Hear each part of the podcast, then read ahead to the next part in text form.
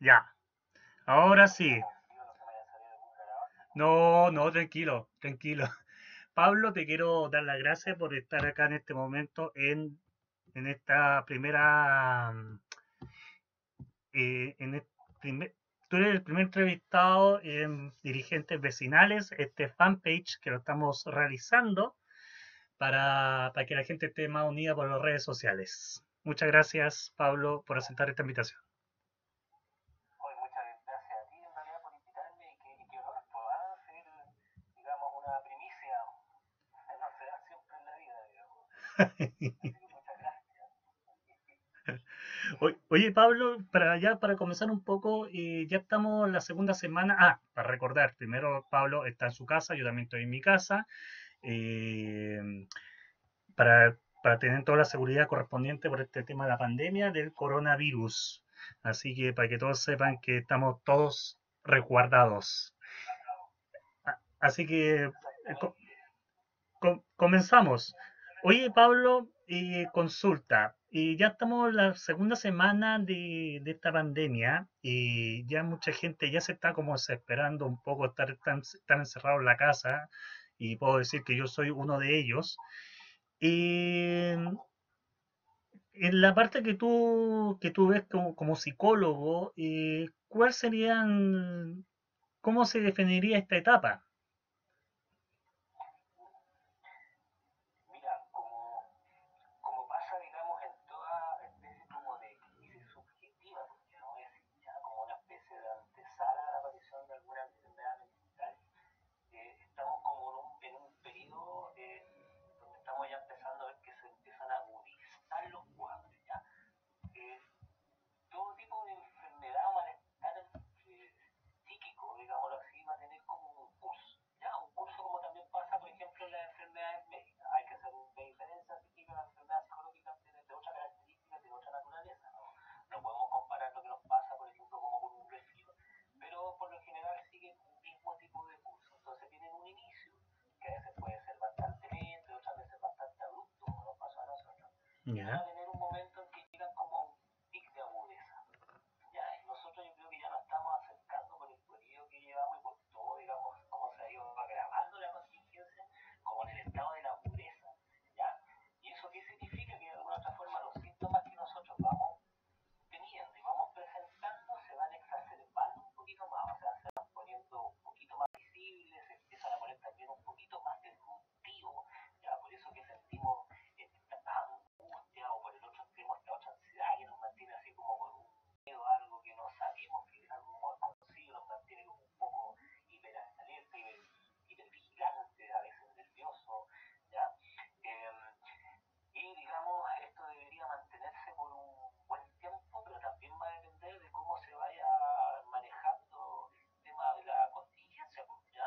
Yeah.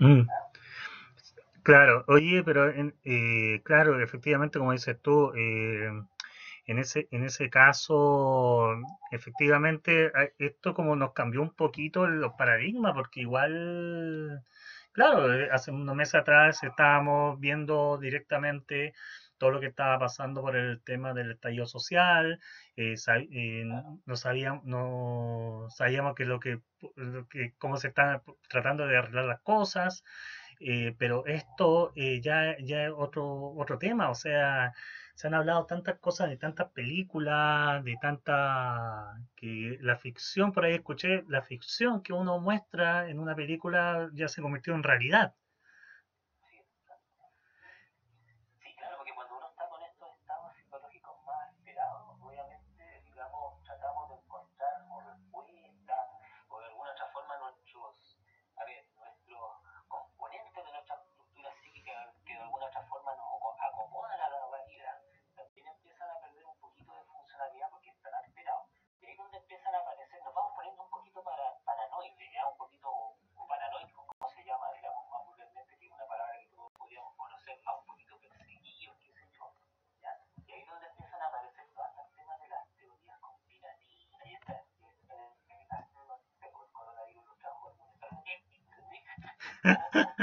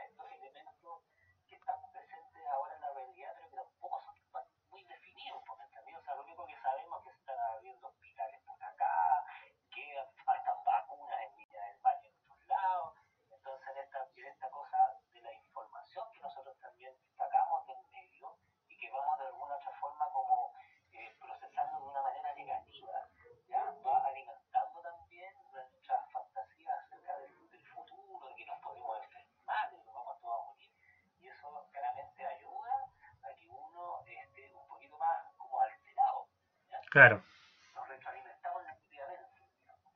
claro. Oye, y, y- y claro, tú tienes razón. eh, uno, uno ya se como se altera un poco estando en la casa, eh, pero igual a uno, a uno le llama mucho la atención eh, eh, esa gente que, pucha, le, le- le están diciéndole, ¿ah? la la- las redes sociales eh, le están mostrando lo que está pasando en España, lo que está pasando en, China, en, en China donde, donde salió todo esto y, y la gente igual como se, como se arriesga al tema de, de- contagio, se arriesga a, a, decir, ¿sabes qué? Ah, ya, es un, es un, es normal y a mí no me va a pasar nada. Eh, y, en eso, y en eso, ¿cómo podemos, cómo uno puede enfrentar eh, como en familia esta, esta conversación? Porque igual eh, los niños igual preguntan eh, y la gente, los niños, a ver, yo tengo una sobrina que tiene cinco años y ella igual entiende que, que hay un virus y por eso no puede salir a, jugar con su amiga a la calle eh, pero otra gente no, no, no, no, no, no entiende esa lo que está pasando y, y eso y eso uno le da como más rabia.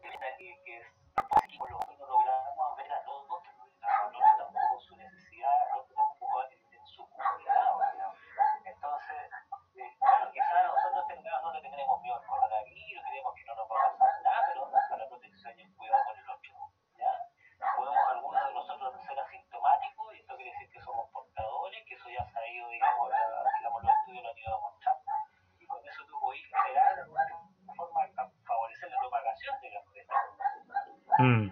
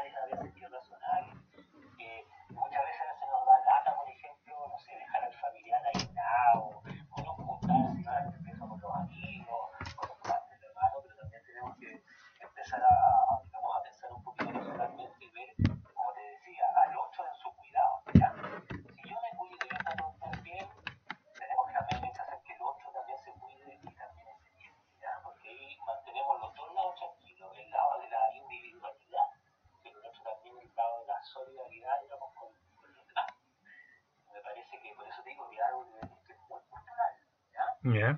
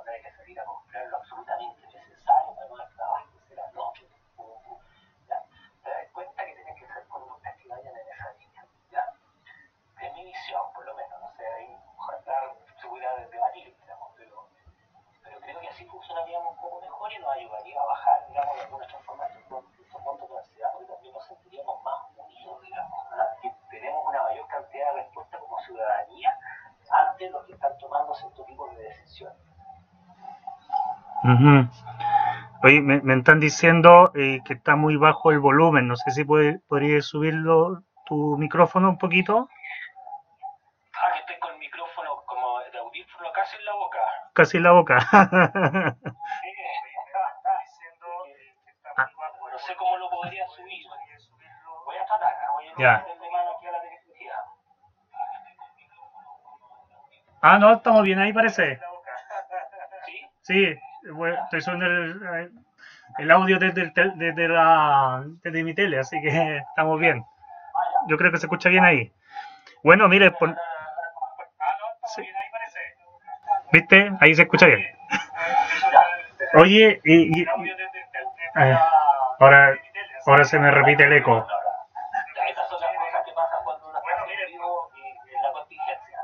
Claro. Oye, y- pero siguiendo, siguiendo hablando, mm, eh, oh, se me fue la, se me fue la, la idea. se- Es parte del agotamiento también. eh, eh, eso. Y qué bueno que dijiste eso, porque quiero que toda la gente, que, digamos a todos mis compatriotas que están escuchando, cuando nosotros estamos con estos montos de ansiedad y estos montos de estrés tan altos, nuestras funciones cognitivas se ven alteradas y funcionan, digamos, con un nivel mu- mucho más bajo. Entonces, es más fácil que nos agotemos, que nos falle la memoria, que incluso, incluso hay temas comportamentales como el humor nos puede cambiar, nos podemos poner más saltones, más idiotas. Entonces, tratemos de ir poniendo eso en, en términos de la normalidad, ¿ya? Claro. Por si acaso.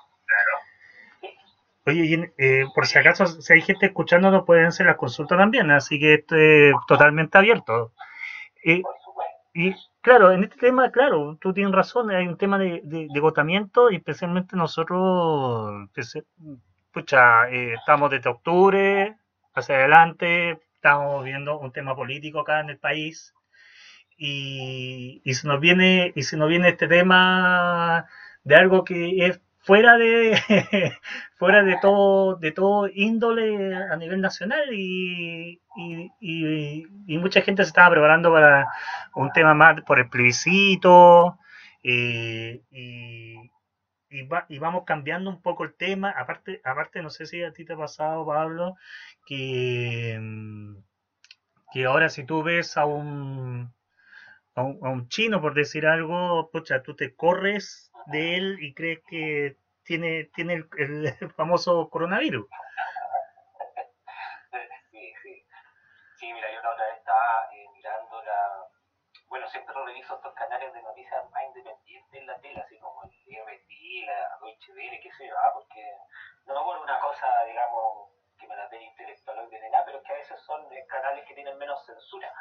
Y mostraban un reportaje eh, de, de- era específicamente en Francia, me parece, ¿ya? donde había como una especie de barrios chinos, que no se parecen a los de aquí, ya, cosas bastante elegantes, pituquitas, y, y claro que eh, lo, digamos, estaba lleno de, de- de inmigrantes, ya casi segunda, a veces tercera generaciones de gente nacida nac- de nacionalidad, digamos, francesa ahí. Y entre ellos también coreanos. Como varios países como del Asia.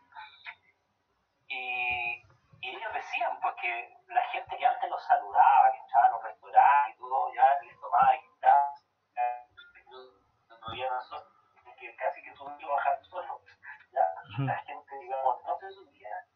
Y, y me parece que es un fenómeno social que es bastante perjudicial porque genera lo que los sociólogos llaman una representación social negativa de las personas, que nosotros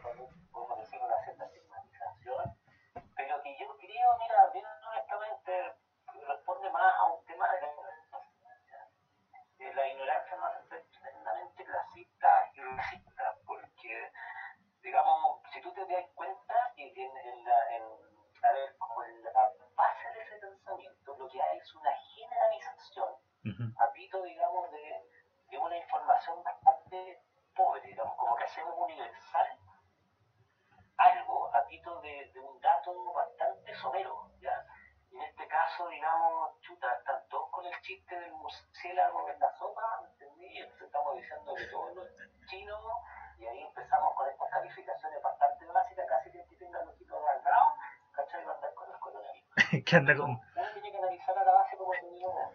Claro, que anda con él. entonces uno, eh, eh, yo creo que ahí conviene analizar en la base del pensamiento, ya cómo se va estructurando este pensamiento, porque uno al final lo que tiene que hacer es informar. O sea, imagínense que esta cuestión del coronavirus, que nosotros ya sabemos que es de la familia de estos SARS, del síndrome, de me acuerdo, respiratorio severo, ya, es como de la misma familia virus, o sea, cuestión por el pasado, entonces, uh -huh.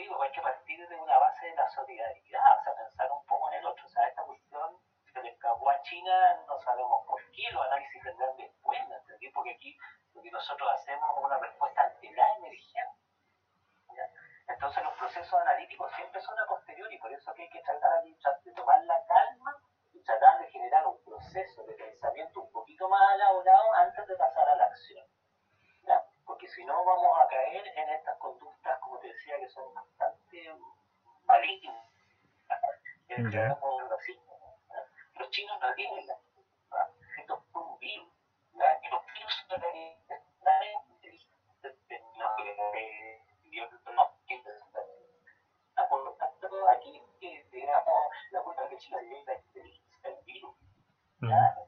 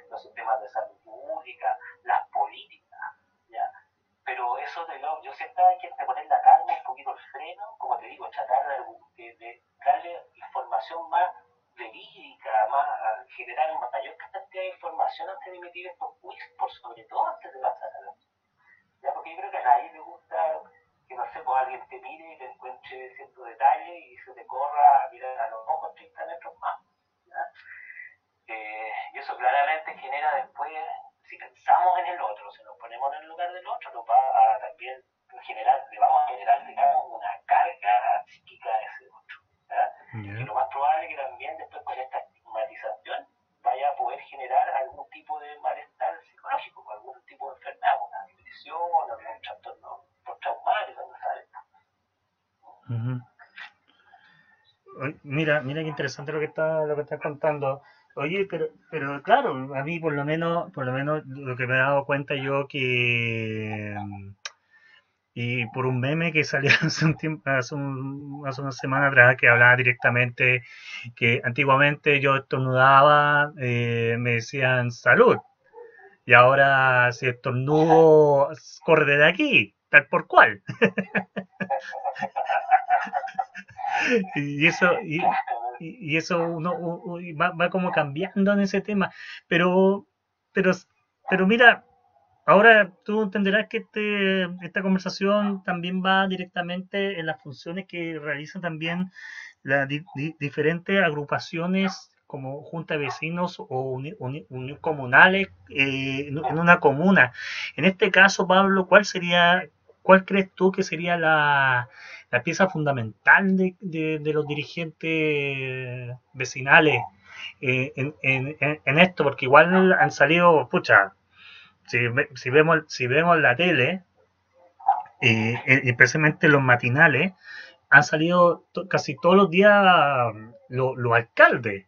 Eh, ahora, otra, otra cosa que, que, que la que le están solicitando que no salgan mucho en la tele por tema de Contraloría, todo ese tema, pero, pero el alcalde escucha al, a los dirigentes que están en, en, la misma donde las papas queman.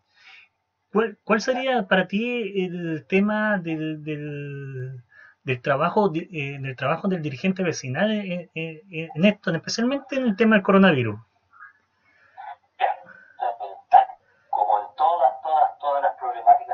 que ver, digamos, con una comuna, con, una, con un grupo de personas, o sea, con la realidad local. ¿ya? Porque si bien un alcalde es como la figura dentro de la administración comunal, dentro del territorio político, de su, de su geografía y sus deslindes territoriales, eh, él hace como cierta administración de la organización, pero en realidad son, digamos, los dirigentes comunales los que conocen, a ver, son los que están donde las papas queman, digámoslo así, pero son los que conocen en realidad cuáles son todas las potencialidades de su barrio, cuáles son los recursos, ya con qué elementos cuentan, son conocidos por la gente, son los que conocen los problemas de las personas, pero como te decía el inicio, también son los que conocen las herramientas que tienen para poder hacer que la comunidad funcione. ¿ya? Si son ellos los verdaderos motores, digamos, de todo el funcionamiento barrial, local, territorial,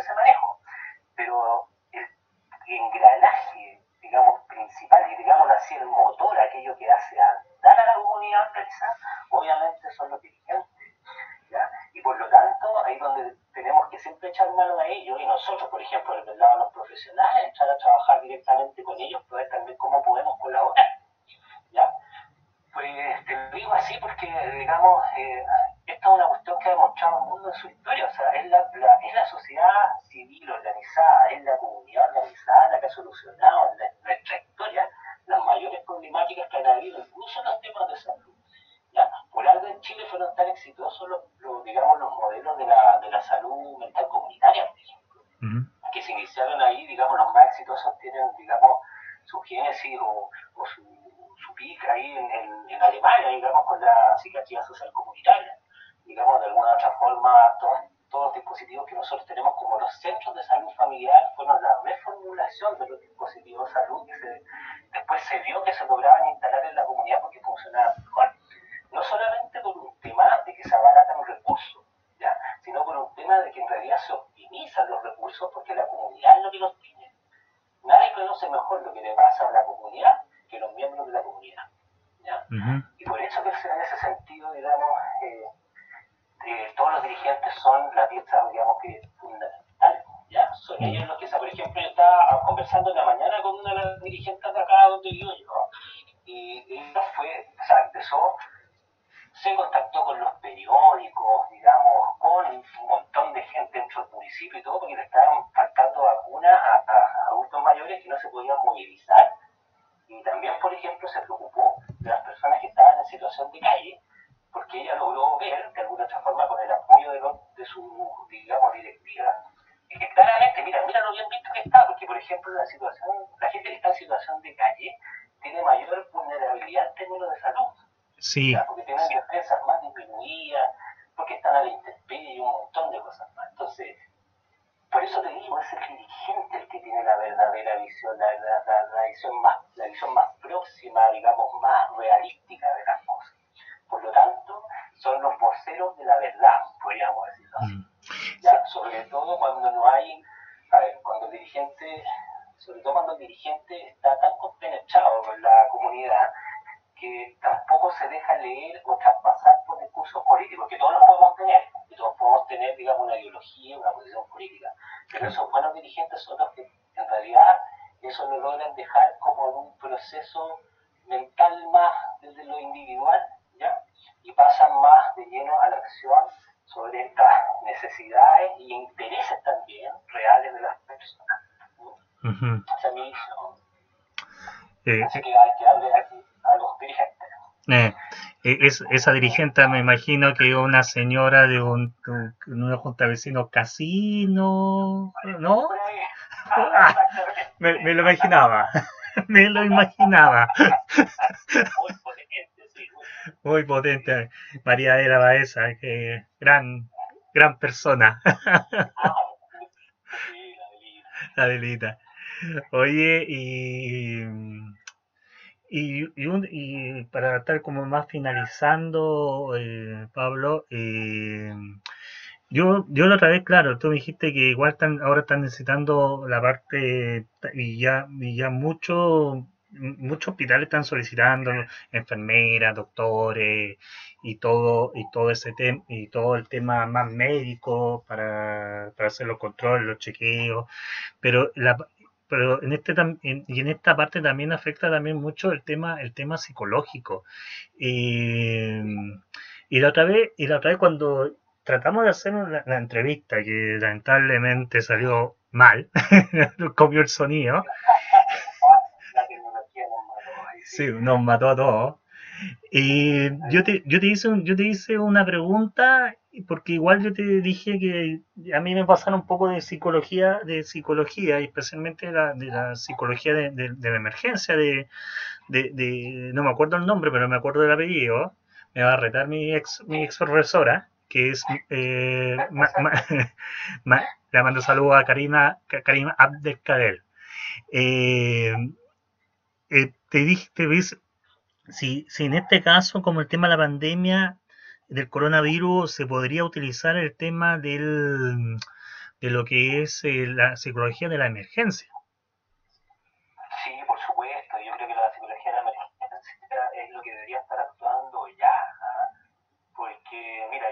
una, diferencia. La, bueno, la psicología de emergencia, en rasgos generales, es lo que se preocupa de la situación, de la, digamos, de la, de, la problemática mental antes, durante y después, digamos, de que, de que ocurre, digamos, un evento emergente.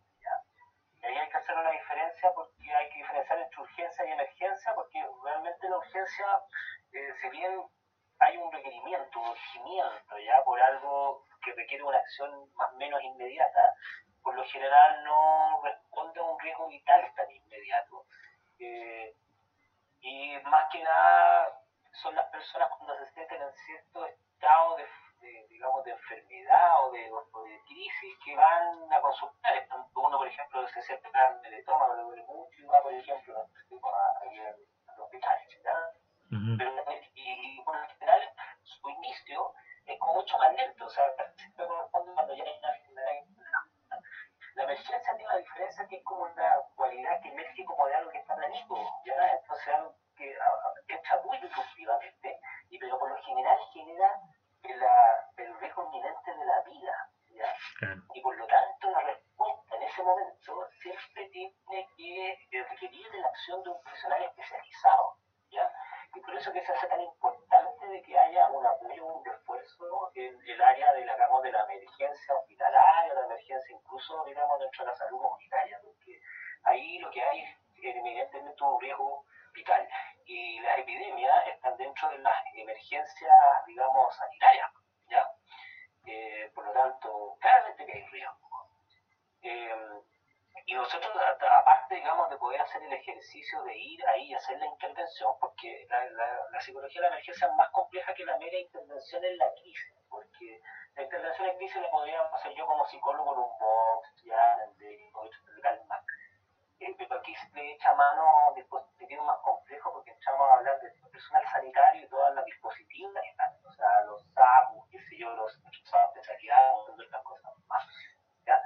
Eh, y cuando pensamos también en este tema de la emergencia, que ya quiere decir que hay un fenómeno que está instalado, en este caso, por ejemplo, esta pandemia, este virus, también hablar de lo que son los procesos de prevención, porque también la psicología de la emergencia llama a tener que pensar desde el lado de la prevención. Y la prevención significa que ya está instalado, digamos, este, en este caso esta enfermedad, ¿ya? Eh, digamos, estos cuadros que genera, digamos, este virus pero de alguna otra forma tenemos que atender como a tres niveles. Ya la, prevención tiene como tres niveles. Uno primario que tiene que decir como que nosotros tratemos de que, no, de que la enfermedad ocurra. En un segundo nivel de que si esa enfermedad, digamos, de alguna otra forma nos acaece, eh, su magnitud no sea tan alta, o sea, su gravedad no sea tan alta. Y un tercer nivel que ya tiene que ver con que si la enfermedad se instaló y se agravó y todo, no genere tanto daño, digamos, tanto juicio. Entonces, tenemos que actuar en esos dos niveles, o sea, ir y tratar de hacer esas primeras contenciones para que la emergencia, por lo menos ese malestar subjetivo y esa crisis eh, se reduzca, pero por el otro lado también tener que ir a esta cera como de la prevención, ¿ya? Porque la prevención siempre va a salir también un poco más económica, o sea, económica desde un punto de vista, digamos, monetario, pero también en un, punto de vista, digamos, de la, de la economía psicoafectiva, ¿ya? Mm. Eh, por lo tanto, digamos, eh, nosotros, todos los profesionales que estamos en el área de la salud y la psicología, que particularmente está como en un camino cruzado entre la ciencia social y la ciencia de la salud, eh, deberíamos estar, digamos, actuando de alguna otra manera. Pues. Quizá no instalados ahí en los hospitales, porque a veces no se puede dar esa situación, pero por ejemplo, como lo que estamos haciendo ahora. O sea, nosotros aquí igual estamos trabajando como desde la psicología de la emergencia y también en la prevención. ¿ya? Y también lo que tenemos que pensar es cómo lo hacemos desde el otro lugar, que va de la mano de la prevención, que tiene que ver con la promoción. Y la promoción es súper importante trabajarla porque ahí nosotros trabajamos desde la salud. Ahí trabajamos con todas las áreas que están sanas y con todos los potenciales que tenemos a disposición para que absolutamente tratemos de generar conductas vitales que impidan que de alguna otra forma las patologías nos vengan, digamos, les ponemos como una especie de ahí es donde también es tan importante el funcionamiento, digamos, de los dirigentes, porque nosotros con los dirigentes podríamos estar trabajando en estos momentos de la mano, para que generemos ahora de prevención y cuidado, y cuando esto ya pase, trabajar ligeramente dentro de la área de la, de la promoción ¿ya? de la salud. Sí, pues en ese, en ese caso igual quiero destacar que igual hay alguna junta de vecinos, por ejemplo, el otro día conversé con José Luis Fontealba de, de la Caupolicán, de acá de, del sector de, Gómez Carrillo, Chupaya, con Carolina Roja, que es de ahí de, de la Manuel Busto, que me están conversando que ellos ya están haciendo eh, también es un trabajo fenomenal en el cual ellos están haciendo un catastro de un catastro de toda la gente la gente eh, adulta mayor para, para ver que sí pues para, para ver cómo, cómo poder cómo poder ayudarlo y así sobrepasar para que no estén tan solos o sea igual como dices tú eh, utilizar esta vía y conversar estos temas también estamos también estamos haciendo psicología o sea, estamos entonces conversando, conversando especialmente y, y hablar de este, de este, tema, es importante que la gente sepa cómo, cómo, poder, cómo poder reaccionar. Sí, exacto. Mira, y ahí tú tocaste una, una, una palabra bien decidora que me gustaría tomarla como también dentro de este, de este final, digamos, de, de la conversa, pero sí. es el tema de la soledad, ¿ya? Porque nosotros, digamos, en este confinamiento obviamente nos vamos sintiendo solos porque como te decía un principio, digamos, somos seres sociales, o sea, es la interacción con el otro donde nosotros también vamos reforzando nuestro propio nuestra propia también identidad. Entonces lo necesitamos porque es la especie de espejo que nos devuelve algo de nosotros mismos. ¿ya? Y cuando nosotros nos confinamos y nos encerramos, empezamos a tener estos sentimientos de soledad que también nos desolan.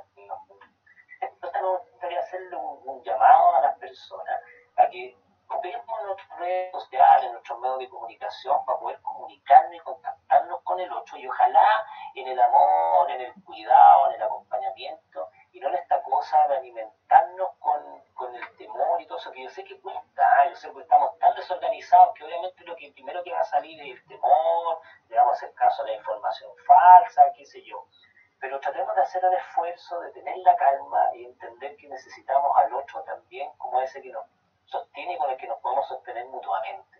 ¿ya?